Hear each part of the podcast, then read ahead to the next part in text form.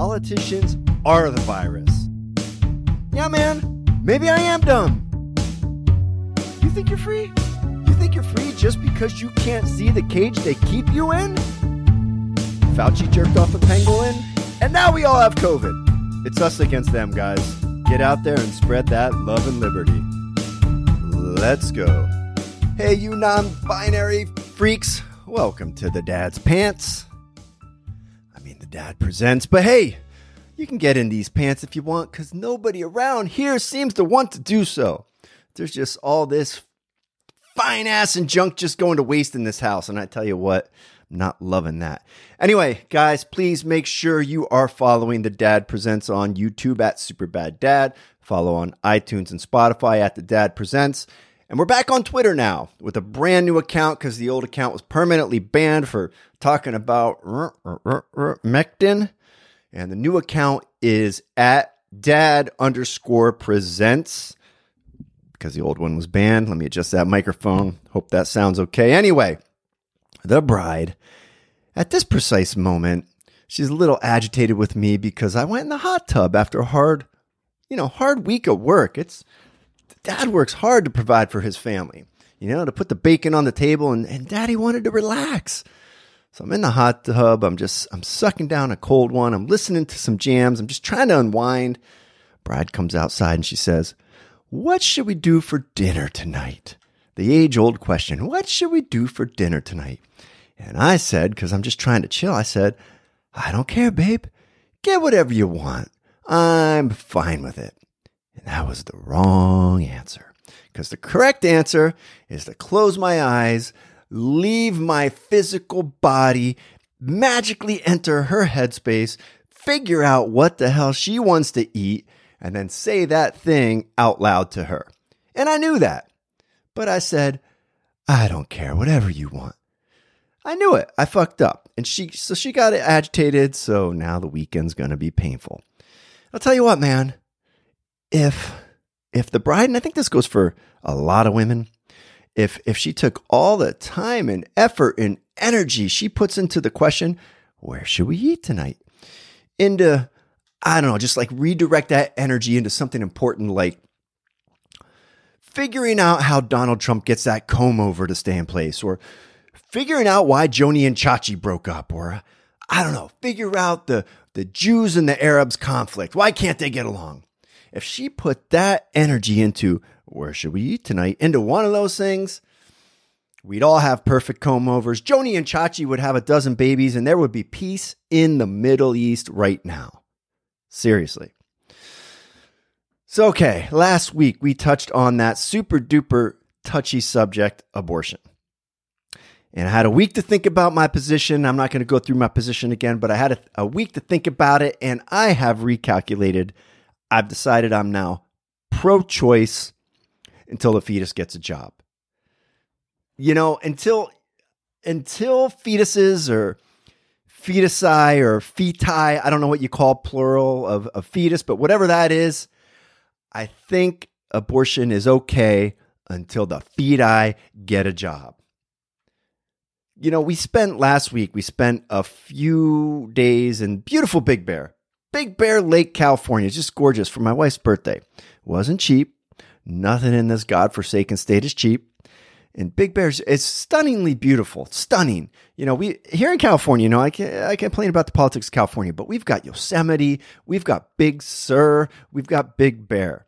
And I've been in 47 of our 50 states, and I've been to all but 2 continents. And I can tell you that those 3 places are as gorgeous as anywhere in the world. This is a beautiful state. It's a big, beautiful lake with giant boulders to climb on and a gorgeous lake to jump in and just soak it all in. If you're watching right now on YouTube, here's a shot of the lake. Check it out. It's gorgeous. Oopsie, how'd that second picture get in there? How'd that picture of that gorgeous man with all them bumps, rock climbing in Big Bear, get in there? Total accident. I'm sorry. Anyway, as you can see, it's stunning. Them bumps and the man and the lake. It was tremendous. It was a tremendous trip. We had fresh air. We had nature, cool temperature. But all I got from those kids during the hiking was whining, just whining on the whole trip. Why do we have to go hiking today? Oh, we're going to go ziplining? Fun. Why do we have to hike a half a mile to get to the ziplining? You know, you're a good dad, you work hard, you're a good husband, and you work hard to save money to treat the family on the bride's birthday. And we treat our kids frequently. You empty out the money out of your pockets, and the kids fill those pockets back up with whining and hot air, and it's annoying. So I say abortions until they get jobs. Then when they get jobs, you know, then they can take their elderly parents, us, somewhere, and let us whine about all their selections of what we're doing with their money. How about that? That's the law. That's the new law in the nation of The Dad Presents. Now, I tell the bride all the time, dude, and yes, I call my wife dude sometimes. It depends on the mood. Dude, our kids are spoiled. And they are. They're spoiled. And it's not their fault. It's not. It's our fault. Our kids are growing up in a place where it's 70 degrees and sunny like 8 out of every 10 days. You know, they can walk out their back door right now and see the ocean. They can look at the ocean. They have access to every fun activity on earth. And daddy works hard, and they're not exactly growing up poor. You know, we're not wealthy, but we ain't poor. We have stuff. And most moms, especially moms who grew up in third world countries like my wife, they want to give their babies everything they never had. And that's natural. Moms want to spoil their babies. Moms want to give their babies everything. It's in their nature. It's natural. They want to spoil them, but they don't want them to be spoiled. You see the possibility of that situation. They want to spoil them. They want to give them everything, but they don't want spoiled kids. It's impossible. So, you know, everyone who is blessed wants their kids to understand, hey, kids, you are blessed.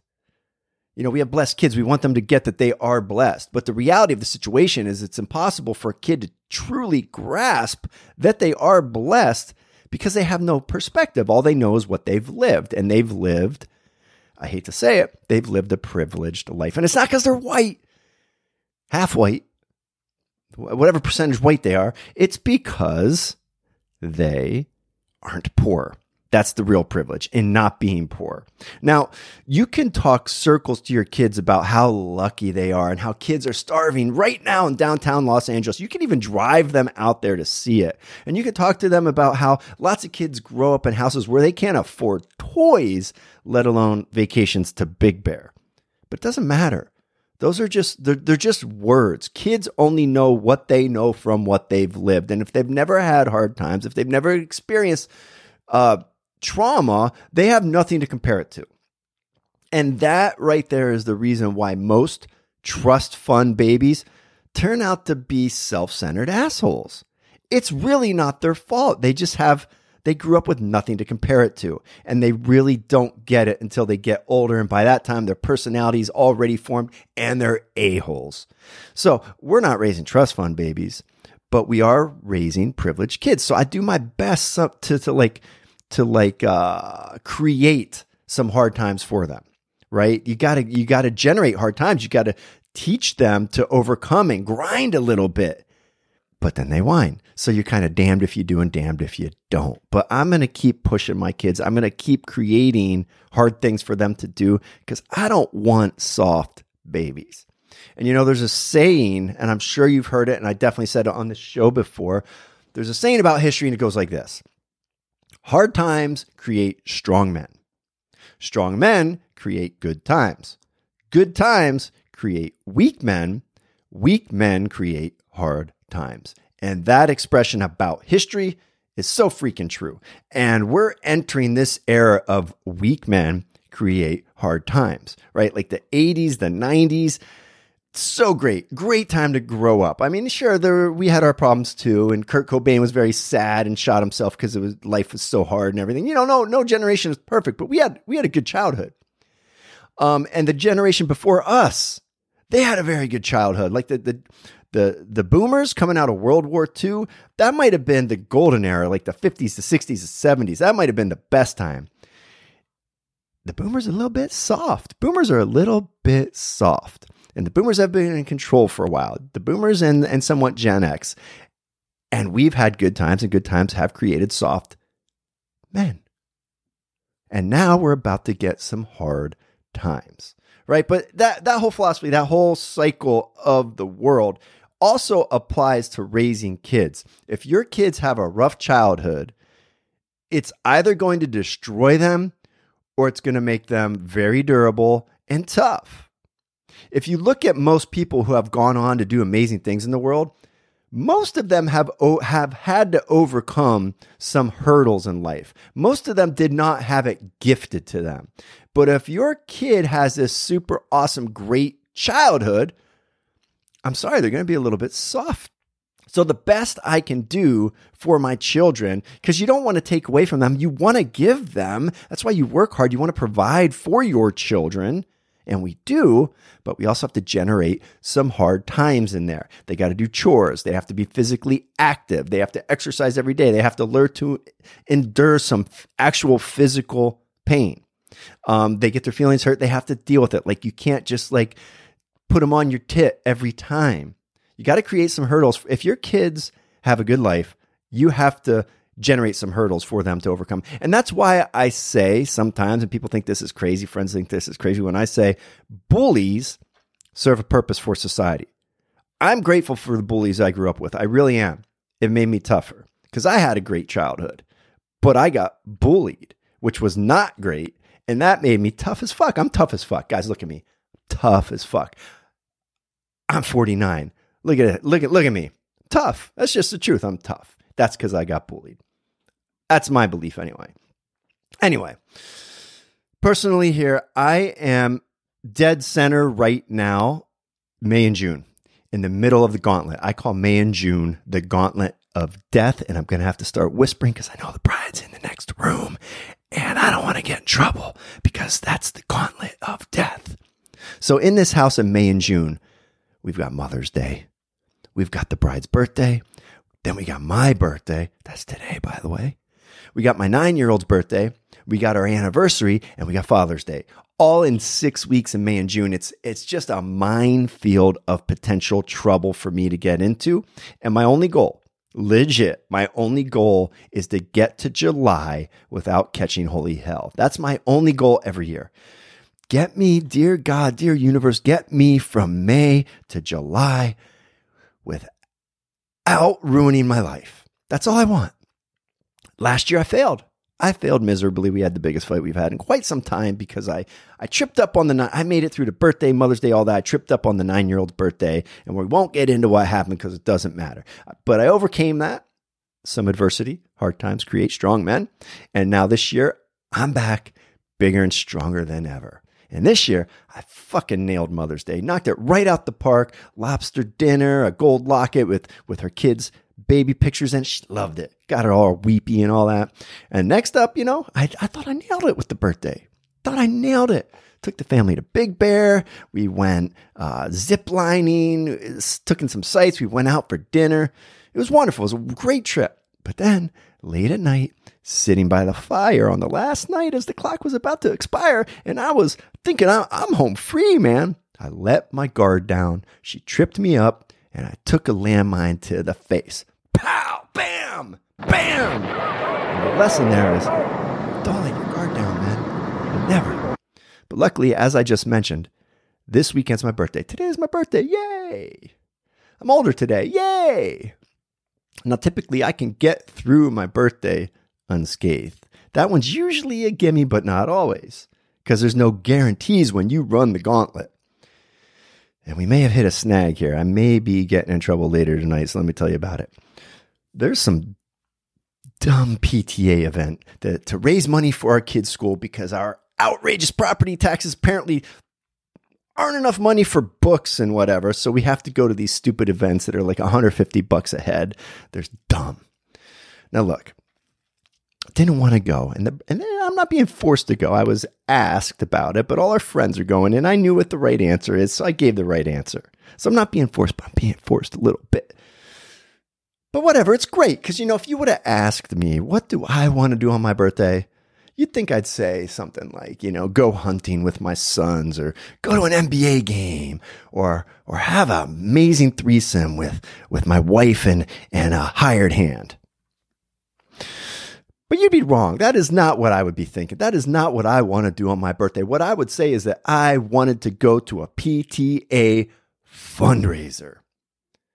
You know? That's what I want. But it's my birthday, so let's really do it up.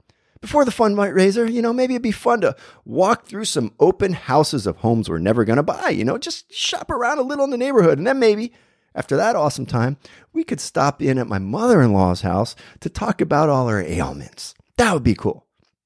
And, you know, after that, if we still have time before the fundraiser, you know, maybe we just, you know, swing on over to Redondo Beach Pier so I can lather myself up in fish guts and throw myself in. Feed the sharks. That'd be a great birthday. So anyway, you know, she asked and I said, of course, yes, let's go. It's fine. Truth is, she's the best. And that is the truth. She's the best. I'm the worst. She's the best. And that is the truth. She's the best. So she wants to go to this PTA event. So I'm going to the PTA event for my birthday later tonight. And I'm not super happy about it. But catch this. The event is a Hawaiian luau theme. So daddy's going to have some fun. Daddy got himself a cheap plastic grass skirt and some cheap plastic coconut titties. And that's what I'm wearing to this luau for the PTA. And she's probably not going to like it. And those PTA ladies probably won't like it either. And here it is right here. There's my outfit. Actually, let's get real. The PTA ladies are probably going to be falling in love. There's going to be little fireworks tonight when I show up in my plastic coconut titties. Unless they're transphobic or something, you know. California, a lot of transphobes out here. So anyway, we got back from vacation. We got 3 weeks at home before we're going on the next vacation. We're going to Pennsylvania so I can spend 3 weeks with my family and my kids can hang out with their cousins for 3 weeks. It's going to be amazing. It's going to be wonderful. We're going to be there for my son's birthday, the anniversary, Father's Day, all that. So it might be touch and go. But here's the funny thing. We returned from Big Bear. We're home for just 2-3 weeks. And during that time, every day she's tagging me on Instagram for these beautiful vacations in the Grecian Islands and Hawaii and all this stuff on Instagram, tagging me on these things. You know, and I know what the implication is. So look, if you bump into the dad out on the streets, if you happen to bump into the dad out on the streets, just do me a solid. Introduce yourself. I'm always up for making new friends. Make yourself friendly. Invite me to go fishing or something with you. You know, I'm not a big fisherman, but I like to get out on the water. Rent us a boat. Take me out in the water. And when I'm looking off into the distance, admiring the scenery, just pull out an oar, crack me in the back of the head. Maybe use the anchor, just smash me in the back of the head, dump me in the water, leave me. And when you get back to town, you know, you'd be doing me a favor. So I'm saying, when you get back to town, you see on the news that I'm missing, and you know that you were the last person seen with me. All you got to do is tell everyone that a shark attacked the boat, and I jumped in the water to fight the shark to save you. I come out looking like a hero. I'm dead, so I don't have to worry about coming up with the money to go to the Grecian Islands or Hawaii or, you know, everywhere else. You'd be doing me a favor. You get off scot-free. The bride's now single. She's an attractive lady. Hit her up. Opportunity there for you. Look, man, if people would believe you about this, because the dad has a shark fighting history, that's a true story. And I don't know if I've talked about it on this show before, but hey, why not? It's my birthday. I'm going to talk about what I want today. So 2002, we were in Belize. We go on a lot of trips. I don't know if I've mentioned that. We're in Belize and, maybe it's 2004. I'm not sure. No, wait. We have a kid already. It's about 2012. Okay. Now, anyway, when daddy is around wildlife, I tend to get a little excited. I do. I don't know what it is about wildlife, but it gets me hot and bothered. Like nature and seeing wild animals, I lose my shit. I lose my cool. I really do. I mean, I've been known to approach a wild bear to get pictures. Like I've been feet away from a bear to get pictures. I entered into a tug of war with a wild crocodile over, I tied a chicken to a rope, dead chicken, threw it in the lake to fish for a crocodile, and then attempted to pull the crocodile out of the water. I lost crocodile 1, got the chicken. I get excited with the wildlife. I think nature's amazing. So anyway, we're in Belize. Let's say probably about 2014, 2015. Not that long ago. I was old enough to know better. And we're headed out for some snorkeling. And my brother-in-law, he's on this trip with us. My brother-in-law, who may or may not actually be one of the top mafia bosses in California, and a man who the literal godfather of Vegas may or may not have been my brother-in-law's best man at his wedding at 89 years of age, 2 days after getting out of the hospital from a gunshot wound to the chest. And everyone at this wedding besides me may or may not have been strapped, and we may or may not have left pretty early because it was pretty scary, but that's not the story. The story is we're headed out on the boat. The brother-in-law, who may or may not be what I said, my wife, my firstborn, who's alive at that time, and my wife's sister. We're headed out on the boat, and I'm at one end of the boat, chit-chatting away, and brother-in-law is at the other end of the boat, and I hear him yell, "Shark!" I don't know how you say shark with a thick Brooklyn accent. And Daddy here, I just sprung a coil in my head and lost my mind, and I instinctively, without thinking, no thought at all, I turn around, sprint towards the other end of the boat, and I leapt off the boat because I heard shark. So I'm in midair, and I hear the brother-in-law behind me, and he says, "Oh, fuck, he's dead." Now, Daddy here has been in Belize a few times, and I've swum with the sharks in Belize. And it's fun, and they're usually tiny little reef sharks, like 5-6 footers that they're not going to hurt you. No big deal. And that's what I was expecting. I think that's what, I don't know. I didn't really think it through, but I think that's what I thought I was expecting when he yelled shark. However, midair, I look down, and that's not what we're dealing with. What we're dealing with is a tiger shark, and it's about 9, 10, 11, 12 feet big. So Daddy closes his eyes. I balled my fists together, put them out in front of me, and I just drove my fist into the back of the shark.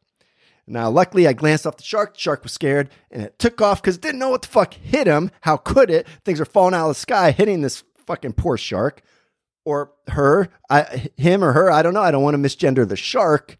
The point is, he or she took off. I got back in the boat. I was very scared. Not of the shark, of the bride, because she didn't talk to me for about a month. Now, my son, Keller, he was on that trip. He's probably 4, I don't know, which would make it like 2016. Doesn't matter. Year doesn't matter. But he thought I was a badass. And I was a badass, but I was in big trouble. Now, the point being, circling all the way back on that, you could do me a solid, murder me at sea, blame it on the sharks, and ain't nobody got to know the difference. Okay? Maybe do it today before the PTA event. If you see me today. I'm kidding. Totally kidding. It's going to be fun. It really is going to be fun. It's going to be a good time. Going to be with friends. We're going to party. I'm going to shock some people with my coconut titties. It'll be a good time. And the bride really is the best. I love her with all my heart. And she's the best. Honey, if you're listening, you're the best. And I love the PTA. I'm just being funny. I'm a funny guy. Honestly, here's the truth. Let me get a sip of coffee because it's early morning. Honestly, when it's my birthday, I just want to stay home. I know that makes me sound like an old Scrooge, but it's the truth. I don't like birthday attention. I just don't. I don't. And my whole life, people have given me a hard time about that. People make you feel guilty if you don't want to celebrate your birthday. Like they pity you like you're a loser. Or they make your birthday about them. Like, "Oh, man, why don't you want to party with me on your birthday? Don't you love me?" It's I don't know, man. It's not about you. It's not about you. I love you. I do want to party with you. But I don't like celebrating birthdays because, after around the age of 18, celebrating a birthday, it feels like the grown-up version of getting a participation trophy.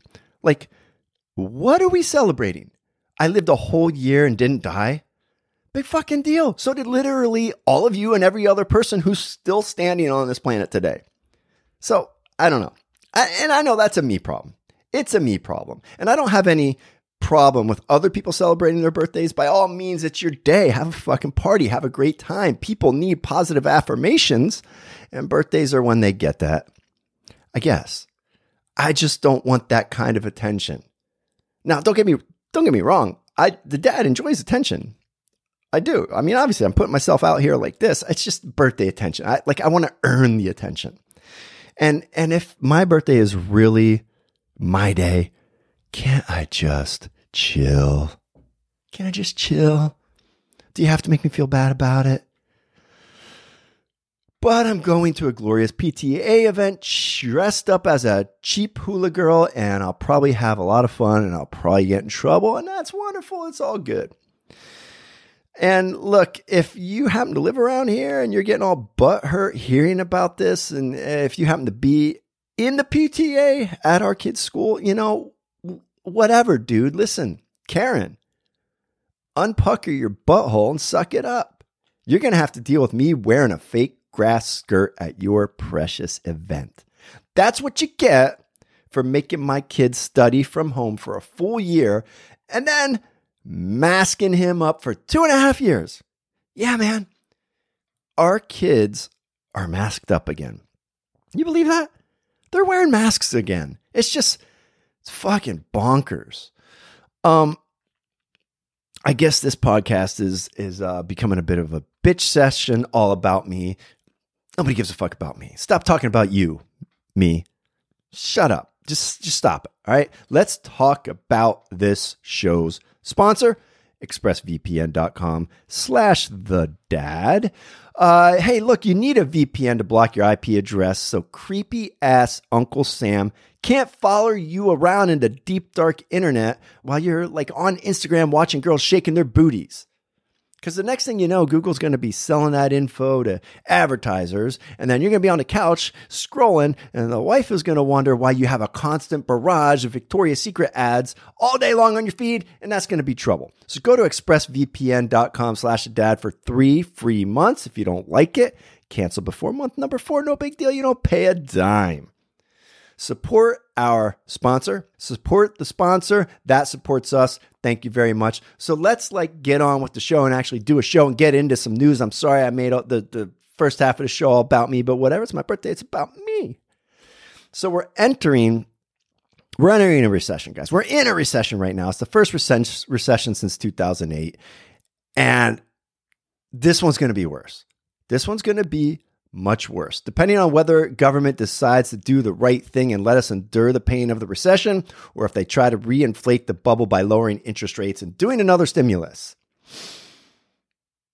Anyway, given our present reality, it's a good time to remind everyone of how, back in 2008, our fascist elite used the government to create a bubble and enrich themselves. And then, when the real estate bubble popped, what did they do? They bailed themselves out on your tax dime, spent $800 billion to give themselves money that you're going to have to pay, which is going to lead to the inflation that we're having now, while a majority of the American population lost 40% of their wealth from 2008 to 2010 during that recession. 40%. Now, if you're middle class and you lose 40%, you probably lost your house.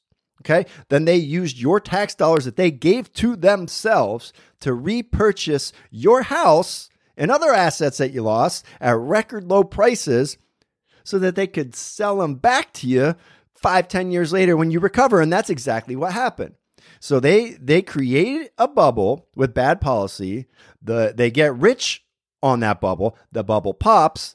They give themselves money that you have to pay for. Then they buy up everything that you lost so they can sell it back to you and get even richer. This is how we create a wealth gap. And after all that, after knowing what happened and how it happened, did you honestly think that wasn't going to happen again? Really? I mean, I've been talking about this for a decade now. It was, if you don't follow Peter Schiff, he's been talking about this for a decade, and he's the guy who predicted the last one. Now, Peter Schiff hates the Bitcoin. He's a bit of a dinosaur. He likes gold instead, but he likes gold for the same reason we like Bitcoin. Point is, people with any common sense saw this coming. People who understand an economy at all saw this coming. Now, they make the rules. They make the rules. And that bubble, the bubble cycle is wonderful for them. They get rich when it's going up. They get rich when it's going down. They get rich when it goes back up. So why wouldn't they do it again, dummies? And yeah, some of you shits started to catch on to their scam and you started lining up on Wall Street chanting, "We are the 99%. And I got involved in that. What was that? That was 2008-ish, right? It was right after the crash. We are the 99%. I got involved with that. I also got involved with the Tea Party movement to lower taxes. I might be the only person in the country who was at We Are the 99%, Occupy Wall Street protests, and Tea Party protests, because they were both right, even though they hated each other. Anyway, Wall Street saw that. Wall Street saw, hey, these people, they're catching on. Wall Street's biggest fear is Americans uniting against them and directing their anger and hatred at them because we outnumber them. That's what 99% to 1% is all about. And we were literally standing outside their windows, threatening them. So we're onto their game. So what did they do at that point? Let's really think about this so you can truly understand how we got to where we are right now with identity politics. What did they do when they realized we were onto them? Well, they regrouped and decided the best thing to do would be to divide the country with identity politics and get these people in the crowd hating each other instead of hating them.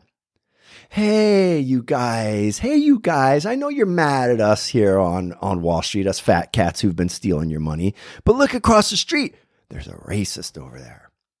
Hey, you guys, I know you're mad at us, we've been stealing all your money, we took your home, but look over there, there's a weird liberal who wants to turn your kid into a trans lady. You guys should talk about that. Wall Street got scared. Then Wall Street outsmarted you. They turned you against each other using identity politics. This is not an opinion. It's a fact. You can Google search words used in the media. And before 2008, the words racism and sexism were almost never uttered by the mainstream media. Almost non-existent. Was there less racism and sexism then? I don't know. But they didn't talk about it. And the word trans was pretty much not even a thing in 2008. However, beginning with the onset of Occupy Wall Street, those words exploded onto the scene. It wasn't like a little bit of a ramp up. It wasn't like one mention per month of racism per month in 2007 to two in 2008 to three and so on. It was like one a month to 100 a month. They just exploded. Not a coincidence. And as I've been saying to you as far back from, like 2011 with my website, Naked Word Surfer, and in my books, go buy my books on Amazon. Just search J. Matthew Nesbitt. You'll find them. Buy my books, guys. They're good books. As I've been talking about on the website, through the books, the Facebook page, The Dad Presents, this show, the rich elite, who are they? That's Wall Street, the media, Hollywood, our politicians. They keep us fighting with each other while they rob us blind, keeping us distracted so we don't take the fight to them. They've been doing it forever, and y'all keep falling for it. Corporate America, the left used to hate corporate America. Corporate America literally bought off the left by pretending to side with them in this identity politics battle. Budweiser, they give you a rainbow-colored beer can. JP Morgan Chase will run a float at the gay pride parade. Nike hires Colin Kaepernick as the face of the company. None of these things amount to anything. And the important thing is, none of these things cost them anything. They bought you off with rainbows and bullshit that doesn't cost them anything. And they've got you hating the right because of inequality when they are the ones who created the inequality.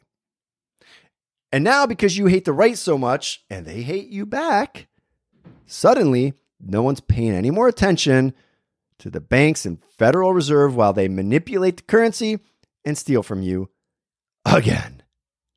You've been fooled. And now we just had this mass shooting in Buffalo, right? And it had a racial component to it. The guy had the N-word on his gun. He was an obvious racist. And that's gross. That's disgusting. It's gross. However, did I just lose audio? I hope not. I hate when that happens and I got to re-record over. We're just going to steamroll. We'll see what happens at the end. Anyway, that's disgusting. But in the past 4 years, we've had a good many examples of racially motivated mass murder.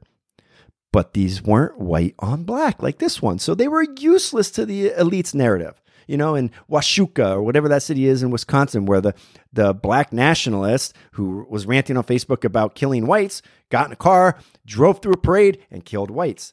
They didn't even touch that story because it's not useful to them, because what they want to do is create this racial divide to divide us more, and it does divide us more, and it does lead to more violence. They literally manifest our reality of hating each other.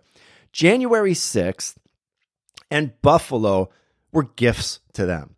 Violent events that they can now use to pit us against each other and take away our rights. They successfully divided us, which was their intent, and now they're stripping us of our liberties, and they justify it all as being for our protection. I mean, that sounds familiar, right? Like, they robbed us of our liberties after 9/11. They created the Department of Homeland Security and the Patriot Act, and they did it to protect you. And back then when they did it, conservatives were the dummies falling for it. Then they robbed us of our freedoms during COVID, and they did it to protect you. And all the liberals bought it. And now they're robbing us of our freedoms, and they're doing it to protect us from racists. Everybody's racist. It's getting dangerous, guys.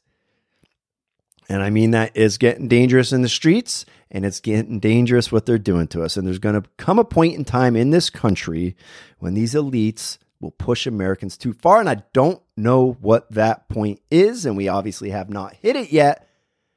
I just hope that when we get there, when people are finally ready to push back, that we aren't too far gone to do anything about it. Hang on one second. I'll be right back. All right, I'm back. Hang on. I had to tinkle. Getting older, you know? Getting older. Bladder just won't hold up for a full show. Yeah, I hope we're not too far gone to do something about it when Americans finally get pushed to their breaking point. And pushing back, as we've learned this week and in weeks before, and in the past couple of years, pushing back does actually make a difference. The squeaky, whiny, annoying prick gets the oil. Something like that. Just look at the changes Black Lives Matter made. Hate them all you want, and I do, and that communist organization disguised as a pro-black organization should be hated, but they were effective. They got shit done, and they got shit changed. They made noise, and they changed America. More recently, and more positive, look at the changes that the truckers in Canada made. They made big sacrifices in the name of liberty, and the entire COVID narrative began to crumble because of their heroic sacrifices. It was beautiful. And now, even more recently, this past week, Biden's Ministry of Truth has been shut down. At least for now. That's right, man. Celebrate, man. Celebrate. We discussed the Department of Disinformation every week for the last 3 weeks. And last week I mentioned that we would continue to talk about it every week until it was defeated. It's been defeated. At least for now. Now, I'm not delusional enough to think that's because of this show. You know, I'd like to think we played a small part, but I don't know. But there's dozens of shows like this one. There's dozens of shows like this very one doing the same thing, speaking a message of liberty, and you combine all of that noise, and then you get some big dogs like Tucker in there making noise about it, and it made a difference. Now, of course, the Biden administration and the truth czar that he appointed, Nina Jankowicz or whatever her name is, they're going to blame the shutdown of this department on, you know, right-wing racist disinformation. Brilliant. The disinformation board was shut down by disinformation. Amazing. And since the Department of Justice Ministry of Truth can't now kill free speech, at least for now. Like I said, I think they're going to bring it back. But now what are they doing? They're going to pivot. So they tried to kill free speech by calling Joe Rogan racist and getting him off Spotify. Didn't work. They tried to kill free speech with the Department of Truth. Doesn't work. Now this is real and this is scary. They're entering into talks with the global World Health Organization treaty that would give the World Health Organization the power to declare a state of emergency for a pandemic and dictate the appropriate response here in America. The World Health Organization, which we all know is basically run by China, would be in charge of declaring a pandemic in America and the response. It would include things like, and this is, I'm reading this, this would include digital passports, and you guessed it, fighting disinformation on the internet. Yikes. Now, we just got a big win. We just got a big win with the Department of Homeland Security and getting rid of Nina Jankowicz and the Department of Truth. So I'm not going to dwell on this terrifying news just yet, but it is terrifying and it deserves our attention, and we will give it our attention. But for just a brief moment, I want to just chill and celebrate the victory we just had for free speech. Woo! Now guys, have you been paying attention to the baby formula situation? It's fucking wild, right? America is running out of baby formula. Fucking Putin. Let me drink some more coffee. Okay. Check this out. We are running out of baby formula. We're running out of baby formula. Pretty basic and important thing.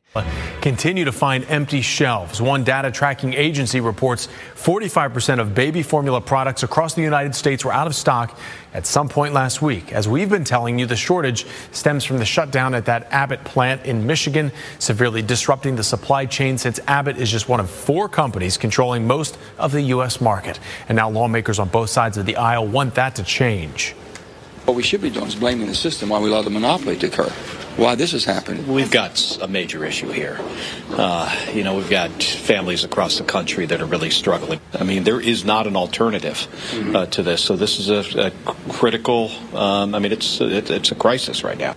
Now, the truth is this would not happen if American businesses operated in a free market. There's only four baby formula companies in America. And like nearly every other industry, what happens is a successful business starts to lobby government to wipe out the competition and create big time barriers to entrance. That's what we have here. So then that company gets bigger and bigger and bigger, and the little guy goes out of business. So on top of that, then you have government literally putting small businesses out of business during the lockdown. And then on top of that, you have government putting one of these big four out of business for some violations. There was some FDA violation. Apparently, two babies died. I haven't looked into it. I don't know if that's true or if the babies died of something else. I don't know. But what I know is they shut them down in like December. So now we only have three companies making baby formula. And since December, they've not done a GD thing about it. So we got a shortage on our hand. And I also know that Mexico and Canada are not having this same problem. There's plenty of baby formula in the world, and we could be stocking our shelves with it. You know, if you have a baby at home and your town's out of formula and your titties don't work no more, go on Amazon. Do me a favor, go on Amazon, change your address to Canada, and suddenly you're going to see dozens of formula companies appearing. There's formula out the wazoo if you live in Canada. Why is that? Now try to order the formula and have it delivered to your house here in America. Guess what? Can't do it. Why? Because those baby formula companies are not FDA approved by the government, so it's illegal. Again, to protect you. They're going to kill your baby to protect your baby. Do you see how fucking retarded the government is? This is a crisis created entirely by government. And I don't want to hear nonsense from lefties who are trying to defend the Biden administration, talking about, man, it's healthier for babies to breastfeed. Yeah. Yeah, dude. Yeah, it's healthier. But guess what? Not all women have healthy titties. They can't all do it. The bride's right titty literally blew up in 2012. Literally exploded. Literally, like exploded. It filled up with milk. Milk wouldn't come out. And not the greatest, those machines that suck it. I forget what you call them. The most powerful one in the world couldn't get the milk out of there. The second most powerful one in the world, the dad. Dad's got some suction. He's got some pipes. Couldn't get it out. We went to breastfeeding clinics. Juju put cabbage on there. Hot baths, massages, everything. Nothing could get the milk out the titty. Her boob got bigger and bigger and bigger. It was literally about 4 times the size of the left one. And for a while, that was fun. But then it started getting black and blue. So we went to the ER. Doctor took a scalpel and went right under the nipple, sliced it open. He sliced right under that leathery nipple. My wife used to have the cutest pink little, yeah, I'm giving you too much information, but he sliced it. And blood and milk and pus exploded out of her boob, all over the place. Hit me in the face. That's a true story. So no, some babies need formula or they're gonna die. And the baby food shortage, it's just the beginning, man. Food shortages, they're going to come next. They're going to be here by winter. That's my prediction. Hyperinflation is going to be coming. The cost of goods is going to keep going up. Then what are you going to get? You're going to get government price controls because that's dull. That's just how government operates. They're going to say, these corporations are gouging you, and they're going to put price controls on. Then what's going to happen? Businesses are going to start laying people off. You're going to have less goods produced. Businesses are going to go out of business. You're going to have stagflation. You're going to have massive unemployment. You're going to have chaos in the streets. And I hope you're prepared. And that's what's going to happen. Now, you listen to this show. You love The Dad. So I'm guessing you are a little bit prepared because we've been talking about this since they announced the first round of bailouts 2 years ago. This has been inevitable since 2008. And it's been double inevitable since the bailouts. And man, desperate people, they do desperate things. You know, if my baby was starving, if my baby couldn't get any formula, there's not a single thing I wouldn't have done back in 2012 to get him fed. You kidding me? Not a freaking thing. And there's thousands of parents out there like that. Farms don't have enough fertilizer. Do you know that? There's a fertilizer shortage. And many farms have already gone out of business for other reasons, lockdown reasons, being regulated out of business. Inflation has put them out of business. So what happens when you don't have enough farms producing enough goods for enough people who aren't working? Now, I don't want to be a Debbie Downer. I don't. But I'm a realist. I'm logical. And every government move the Fed has made since 2008 has contributed to this reality. And I know you guys want to blame it on Biden. I know you do. That doddering old dumb fool, he's hateable. But I really don't even think that Biden's bad decisions, and he's made terrible decisions, I don't think they fully factored into the inflation just yet. I think this inflation is still a result of everything we saw from 2008 through the Trump presidency. Most of this inflation is the result of the bailouts in 2008, artificially low interest rates for a decade, and then the lockdowns and the $13 trillion in spending during COVID from the Trump administration. We've not even felt the pains of Biden's shitty decisions yet. That's how much worse this is going to get. Now, I'm not a financial expert, okay? Let's be clear about that. But I understand how an economy works, okay? I understand how government fails. Government always fails. And there's only four ways this thing can go at this moment. There's only four ways. There's not a fifth way, okay? I'm going to give you the four ways and you tell me what you think is going to happen. So number one is, the Fed could raise interest rates to 10% or more. If you raise interest rates above the perceived rate of inflation, it causes people to save their money, borrow less money, it pulls money out of the economy, and that stops inflation. But doing that would cause a depression. We will have a depression. The stock market will crash. Housing prices will crash. There will be a lot of suffering. It will wipe out all the malinvestment, and then the country can go back to responsible monetary policy after that. Might take a decade. Doesn't matter. Never going to happen because no president is going to make that decision because no president wants to be blamed for a depression. So that might be necessary, but it's not going to happen. Not going to happen. Second thing is, this is what we should do. Cut government spending by about 90%. Best solution. Government spending right now is 44% of GDP, gross domestic product. That is insane. Government doesn't produce any goods. So all of this spending, 44%, it's fake economic spending. And we don't even have the money to spend. So what do? They print it and they sell bonds that they buy back themselves. That produces nothing. It's fake money. That is your inflation. The printing of money is what inflation is. Inflation causes prices to go up, but what inflation actually is inflating, injecting money into the economy. So did you know that 100 years ago, before the creation of the Federal Reserve and the IRS, government spending was 8% of GDP. And at that time, we had a much smaller overall economy. 8% of a small economy compared to now 44% of a massive economy. So cutting government spending is the real way to fix this now and going forward. And we could possibly even avoid a depression if we did that. But we're not going to do that because that would involve cutting Medicare and Social Security and the military. And that's a political loser. No politician is going to do that. So 1 and 2, the best two options, they're out. Where does that leave us? Two other options. Number 3, the Fed stays the course with these very minor 2% rate increases they've planned. 2%.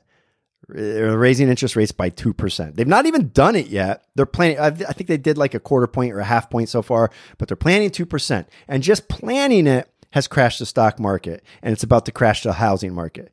But that's not going to do anything to curb inflation.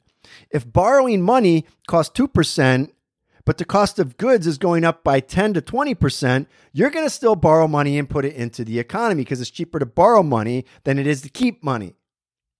So it's not going to do anything. So if we stay the current course, we're going to go into a recession. A 4th thing they could do is circle back on this decision to raise interest rates by 2%.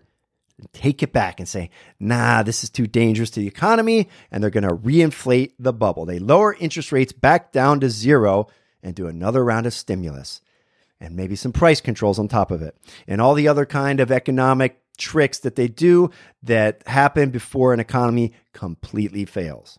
If they pull the interest rates back down to 0 where they've been for a decade and they do another round of bailouts for everybody so people can afford gas and food, that's going to fix the economy for a little bit, but fixes the wrong word. That's going to pump up the economy for a little bit. We'll get another 5-10 years of partying. One last hurrah. That'll be the time during that 5-10 years, buy some assets, hold on to them for about 5 years, and then sell them because this baby going to go boom. That's the doomsday scenario. Inflate it one more time, get 5-10 years out of it, maybe 15. I don't know. And then we have doomsday. I don't think they can inflate it 2 more times. I don't think it's possible. And, so those are your 4 options. And given our government's history and understanding politics, I'm betting on number 4. I'm betting on number 4. Okay. Like I said, they should cut government spending, but they're not. So I'm betting on number 4. And this is the reason I'm so bullish on Bitcoin, right? Because eventually people are going to catch on and realize that the US dollar is about to fail. We're going to have hyperinflation. So they're going to go to other assets. I believe that asset will be Bitcoin, but the government might try to destroy Bitcoin. So I don't know what that leaves us with. Gold? Are people really going to go and start hiding gold in their backyard? Because the last time we went through this, guess what? Government confiscated your gold. I don't know, man. So the administration has no answers on this inflation problem. Just listen to Peter Ducey asking the new press secretary. You got a new press secretary. Leave that one alone. Her name is like Ultimate Karen Jean-Claude Van Damme or something like that. I don't know what her name is, but listen to Ducey ask her about inflation. The president's Twitter account posted the other day, you want to bring down inflation, let's make sure the wealthiest corporations pay their fair share. Mm-hmm. How does raising taxes on corporations reduce inflation?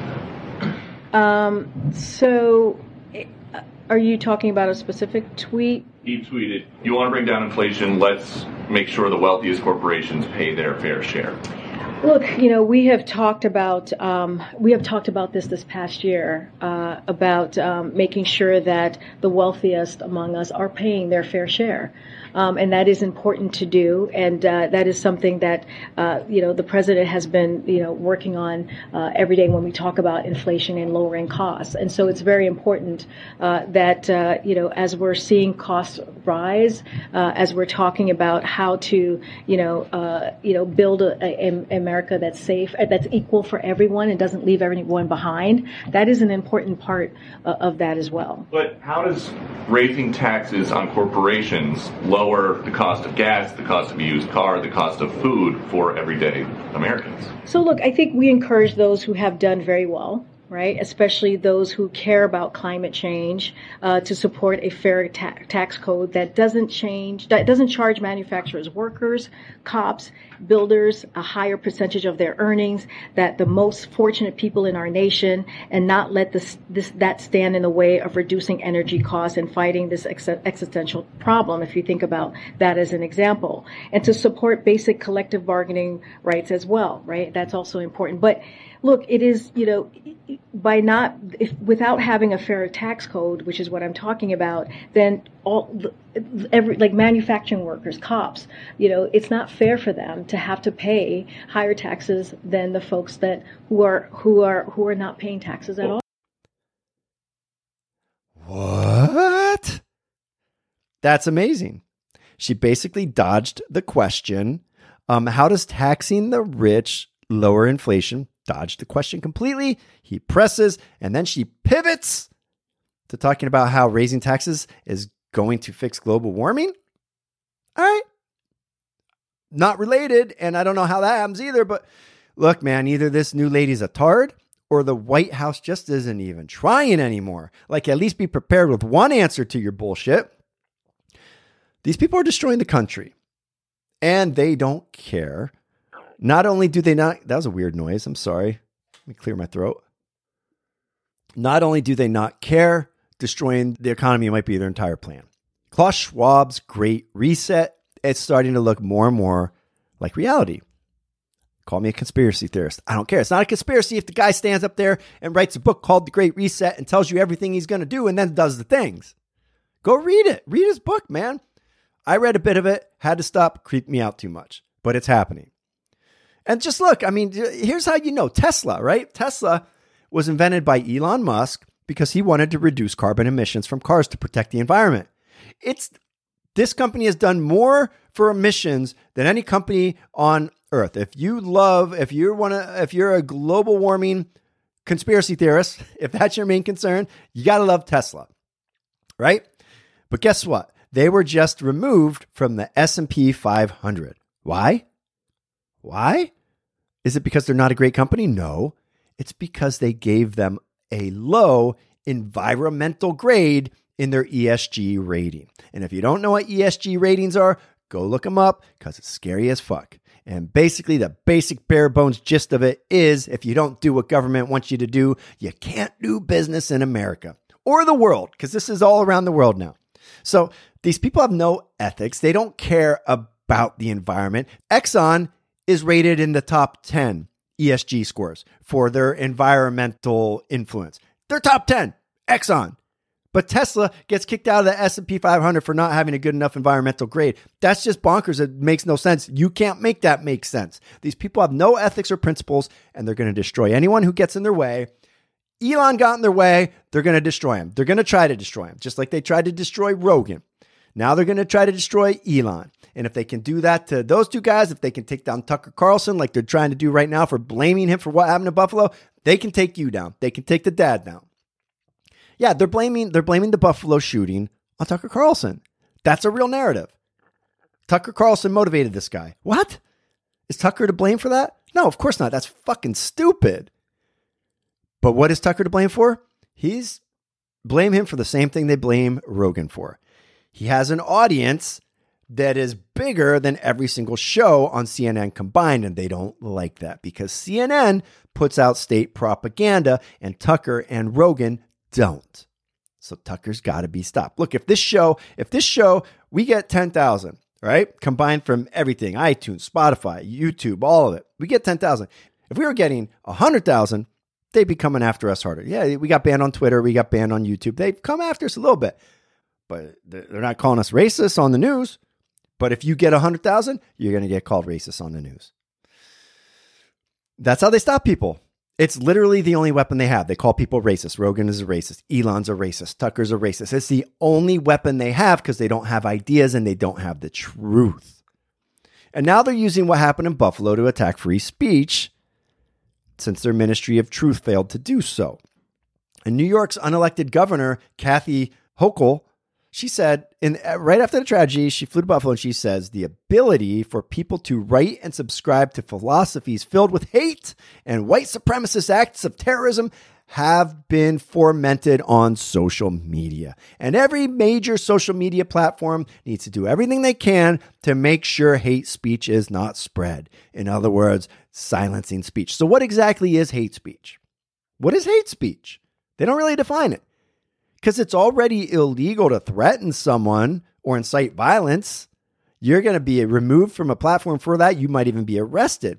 Unless you're a lefty threatening someone they don't like, then that's perfectly fine. But if it's illegal to threaten someone, do we really need laws about hate speech? It's a pretty vague term, and it's purposely vague because then they can use it however they want.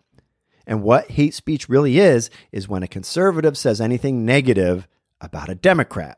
And notice I said about a Democrat and not about a liberal, because they will go just as hard after liberals. If a liberal steps out of line, they go after them harder than they go after conservatives. All the people I've already talked about are liberals. Elon, Rogan, Tulsi Gabbard, Glenn Greenwald, those are liberals.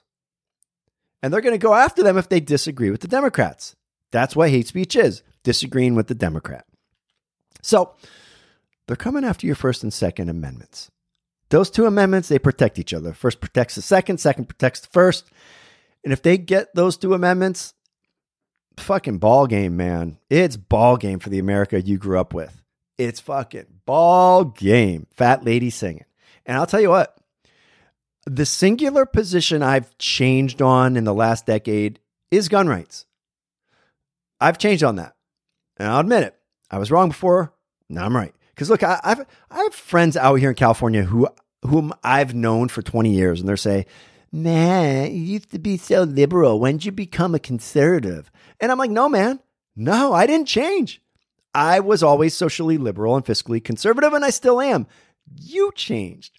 And you changed because you don't actually have a goddamn principle. You just listen to whatever's popular and cool, whatever the state media puts out in Hollywood, and that's what you go with. You used to view me as a wacky liberal because in 2004, I was ranting that gays should be allowed to be married and marijuana should be legalized and all drugs should be decriminalized. And I still say those things, but you thought I was nuts. You thought I was nuts because I believe in liberty, but you didn't believe in those things because the Clintons and the Bidens disagreed with all of it. But then at some point, it all got twisted and being pro-gay marriage and pro-marijuana rights became cool. And you flipped on those ideas because they were cool. Now, I still believe in those things. I also believe that if Jimmy Bob down the street wants to cut off his Jimmy Bob and go by the name Jane, well, that's his fucking business and he should be allowed to. It's all fine and it's all good.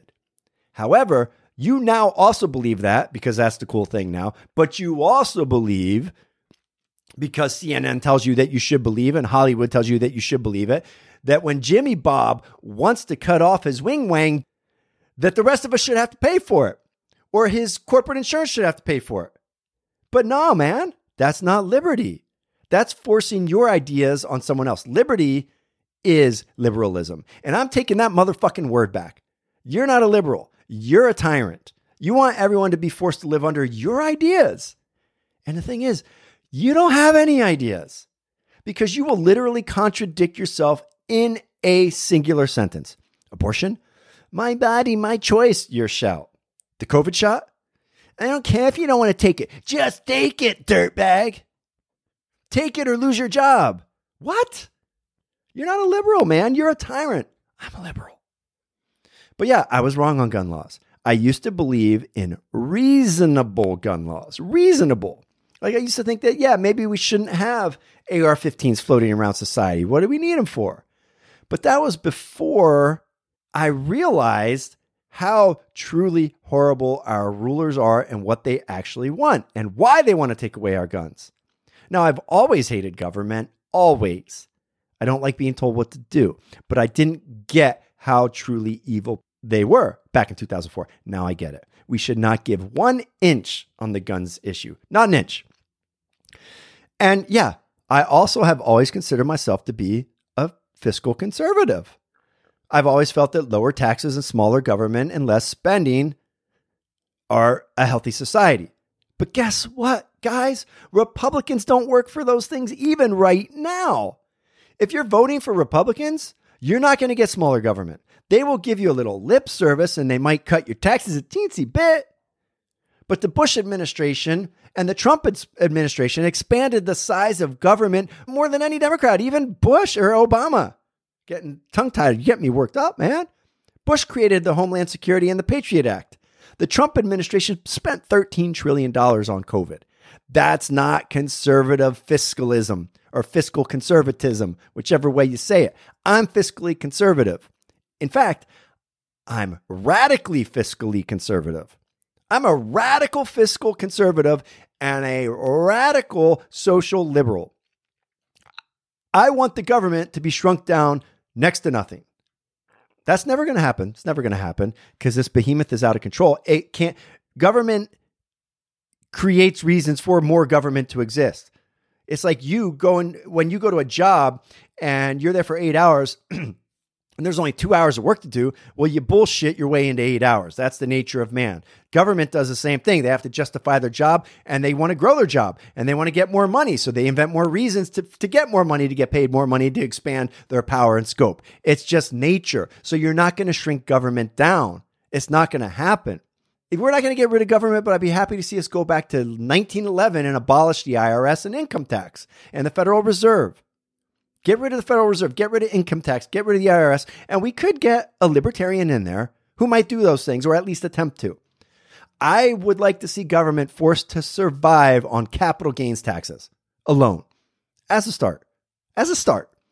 Force them to operate under a balanced budget. Don't let the federal get rid of the Federal Reserve so they can't print money.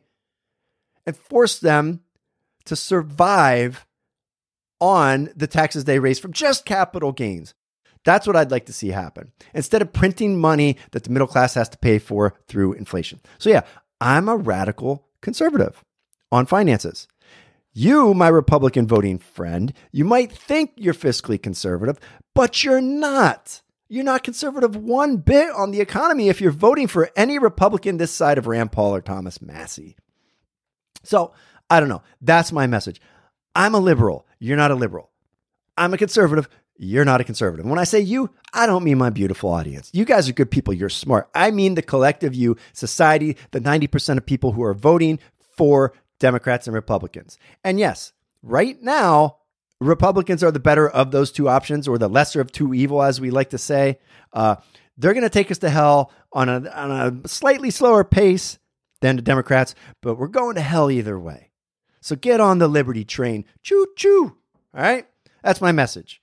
Me and all the libertarians that I've been rolling with, I'm going to the national convention next week. I'm going to be hanging with my boys. It's going to be a great time.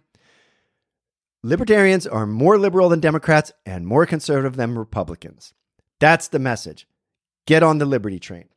All right. Republicans and Democrats, all they are is two separate groups of authoritarians who want to force the rest of the country to live under their rules and their massive expansion of government. Now, again, yes, Republicans, if you're forcing me, I'm going with Republicans right now, but 15 years ago, the Republicans were way worse. And I'm guessing 10 years down the road, the power balance is going to shift in this country and Republicans are going to be worse again. Neither one of these are the answer. Why? Because power corrupts every single time. It always corrupts. The only solution is to not give power to a federal government who is not accountable for their crimes and mistakes. All right, I have a fat mouth and I'm going to shut up now because it's time to put on my coconut titties and go party with some PTA mommies. So I love you guys. Thank you for listening. Appreciate you. Come back next week. I'm going to try to get a guest for you. Love you. Mwah.